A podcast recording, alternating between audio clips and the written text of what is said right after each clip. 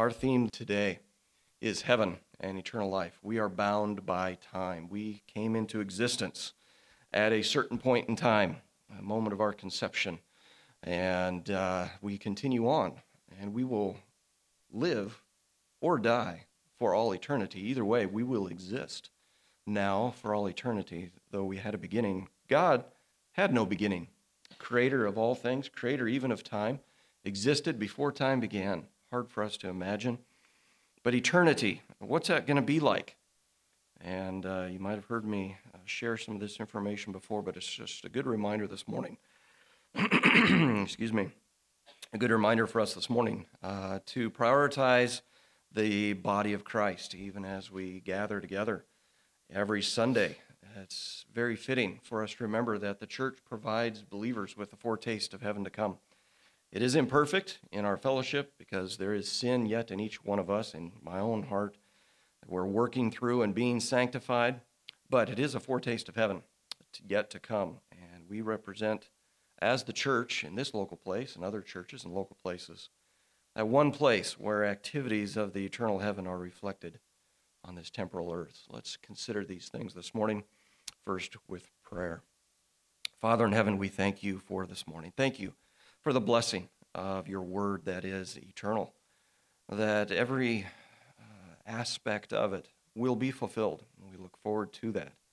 Both the judgments and the redemptions, the salvation and the condemnation. And Father, the blessing of knowing that you are sovereign over it all from since before time began through the coming trials and tribulations on this earth and into your Son's earthly kingdom and on to eternal life. What a hope we have in the new heavens and the new earth that this is not our home. And Father, we so look forward to being in your presence, and even as we are gathered here today, reminded that you are in our presence, Lord, that your Holy Spirit indwells each of us as believers, and that you are omnipresent in your character you know all things, and you are always everywhere present. And Father, even as we are gathered today, may our time together be an honor to you and a blessing to the body of Christ. We pray in Jesus' name. Amen. The church does resemble heaven in a number of important ways. In the church, God's people, you and I, we should be desiring to submit to his moral will as expressed in his word. We read Matthew 6, verse 10 Your kingdom come, your will be done on earth as it is in heaven. It's a framework of prayer. We may not necessarily be praying that specifically uh, just as a rote um, way of repetition, but for sure we are praying that His kingdom would come and that His will would be done in us and through us on this earth, even as it will be in heaven yet to come. Considering John chapter 14, uh, the believers, the church, we seek to obey him out of our love and devotion to him. If you love me, you will keep my commandments, he says. And also in 1 John 2, by this we know that we have come to know him if we keep his commandments. We seek to obey him out of love and devotion, and how we look forward to being able to do that in heaven, uh, unencumbered by our sin. Also, in heaven, believers will serve him perfectly. In Revelation 23, starting in verse 3, there will no longer be any curse, and the throne of God and of the Lamb will be in it. His bondservants will serve him. That's you and I. Will see his face, and his name will be on their foreheads. There will no longer be any night. They will have no need of the light of the lamp, the light of the sun, because the Lord God will illumine them, and they will reign forever and ever. And that future hope, that should motivate each one of us in our pursuit of holiness in this life before we get to the life hereafter.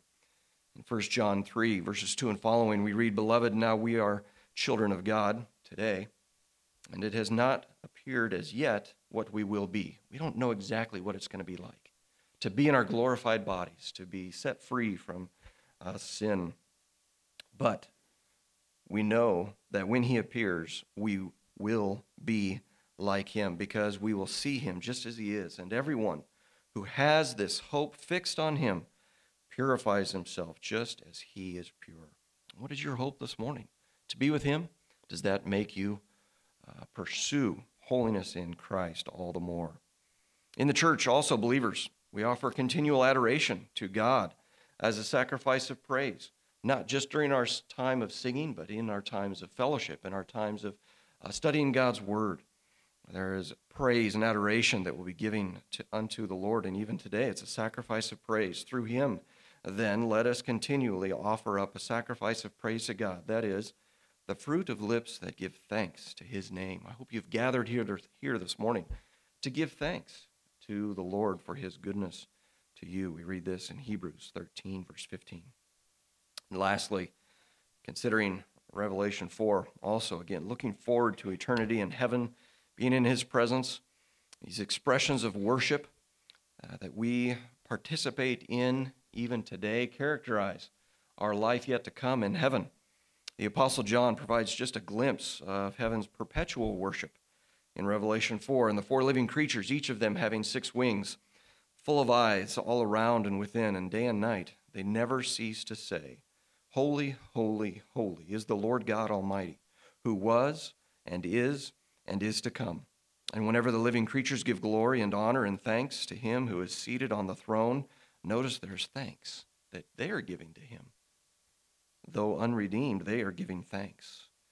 Who lives forever and ever, the 24 elders, the representatives of the church, before the throne, they fall down before him who is seated on the throne and they worship him who lives forever and ever. They cast their crowns before the throne, saying, Worthy are you our Lord and God, to receive glory and honor and power. For you created all things, and by your will they existed and were created. Even today, as we exist in, in the church, are we living out that song of praise? Worthy are you, our Lord and God. Or does the church today seek to make ourselves worthy? Do we not want to submit to our Lord? Or is he just my fire insurance? Is he the one receiving glory and honor and power? Are we seeking that for ourselves even as we gather together in the church? He created all things in the world around us. They want to say that we came from, even as we are talking with our kids, came from aliens or some primordial soup or just happened. We need to recognize him as creator. And by his will, uh, we have come into existence. We're created. We even exist today because he sustains us. Are we worshiping? That God of the Bible, the truth uh, that comes from His Word, the one who lives forever. Stand and sing our first two songs. Continuing to consider just how the church, how we get to get a little taste of heaven yet to come, and also just reminding us of what is our hope in heaven yet to come. And also, even just consider uh, do you want to be here this morning? If you don't want to be here this morning, you probably don't want to be in heaven either. And consider also those whose smoke of their torment rises up forever and ever. We even studied with the youth this past week. They'll be crying out in agony in hell. They will not want to be in heaven. They do not want to be in the presence of the Lord. They just want to be out of the pain and agony. But do you want to be out of here? Do you want to be here? Do you want to have, do you long for and hunger for a bit of a taste of heaven? And also, even as the church, are we faithfully walking and fellowshipping and loving Christ and loving one another so that it is an appropriate taste of heaven, a sweet taste of heaven? Consider Revelation 4 as believers are going to exalt the Lord Jesus for his work of redemption. We are here today because we have been redeemed. In Revelation 5, verses 11 and following, John writes, I looked I heard the voice of many angels around the throne and the living creatures and the elders, and the number of them was myriads of myriads, thousands of thousands, saying with a loud voice, How are you to be singing this morning? Loudly. Around the throne of God, loudly worshiping the Lamb. Worthy is the Lamb that was slain to receive power and riches and wisdom and might and honor and glory and blessing, that sevenfold praise and adoration. And every created thing which is in heaven and on the earth and under the earth and on the sea, and all things in them, I heard saying, To him who sits on the throne and to the Lamb, to God the Father and God the Son, be blessing and honor and glory and dominion forever and ever. To him who sits on the throne and to the Lamb, to the Redeemer, to our Redeemer, who is raised from the dead be blessing and honor and glory and dominion forever and ever. And the four living creatures kept saying, Amen. Yes, it is so. Let it be so. And the elders also fell down and worshiped those gathered around the throne. In Philippians 2, verses 9 and following, we read, For this reason also God highly exalted him, that is, the Son, Christ, and bestowed on him the name which is above every name, so that at the name of Jesus every knee will bow, of those who are in heaven and on earth and under the earth, that every tongue will confess that Jesus Christ is Lord. He is Lord and Master. To the glory of God the Father, we worship. We are gathered here, and we will worship Him for all eternity for His work of redemption. And that worship that echoes through the halls of Christ exalting churches, hopefully even like ours here this morning, here on earth, will continue to reverberate without end through the halls of heaven in the church, though its members are not yet perfected one begins to glimpse the holiness and purity that characterizes heaven.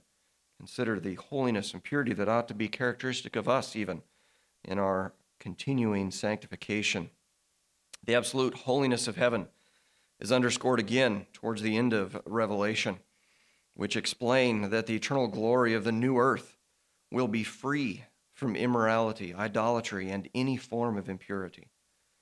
And what about us today? The church ought to be reflecting this holiness when the members of the church walk in righteousness, when they are faithful to discipline those who persist in unrepentant sin, even. Also, in the church, God's people enjoy rich fellowship with one another.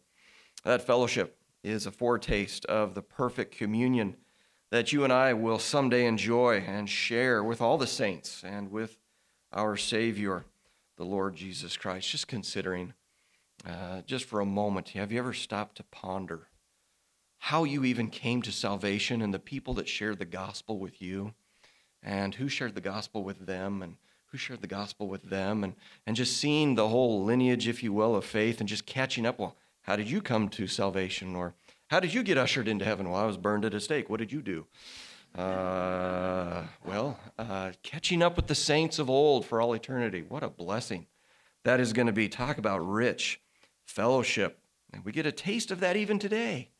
How did you get saved? How did the Lord come uh, to you and get a hold of you and uh, bring you kicking and screaming into his faithful service? What a hope we have to look forward to. When believers gather in the church, we're reminded that we are citizens of heaven. This world is not our home. We're not part we are part of the fellowship of the saints, belonging to the assembly of the firstborn who are enrolled in heaven, Hebrews 12 23 says. Also, just consider all these things in summary God's will, submission to it, Christ centered worship, the pursuit of holiness, the fellowship with other believers, these four characteristics that we've looked at even this morning of the church and of heaven yet to come. These are just some of the ways that the church on earth foreshadows the glories of heaven. Such anticipations should cause you as a believer to grow both in your love for the church and your longing for heaven. Do you want to go? As the Apostle Paul explained to the church in Corinth, 1 Corinthians 13, verse 12 For now we see in a mirror dimly, but then face to face, clearly we will see. Now I know in part, but then I shall know fully, even as I have been fully known. We will be in his presence. What a hope we have. In light of that kind of heavenly perspective, what a joy it is for believers to be a part of the company of the redeemed, even on Sundays and other days of the week that we get to gather together and enjoy each other's company. Uh, eagerly waiting for our blessed hope, the appearing of the glory of our great God and Savior, Jesus Christ, who gave himself for us to redeem us from all lawlessness and to purify for himself a people for his own possession who are zealous for good works in Titus 2. Do you look forward to the first day in heaven? Or are you so living for the thousands of days you've already lived or you hope to live? Where do you long to be? In his presence? Considering, uh, just thinking as we're singing, as we're in glory in heaven, the description even of his throne, wheels of fire underneath, and just the glory of his presence, even of, himself, let alone the created beings around him. and the singing and the cacophony of myriad of myriads, shaking, reverberating, feeling it in your chest, if you will, as we sing praises to Him. What a hope we have beyond the trinkets and trivial things of this world.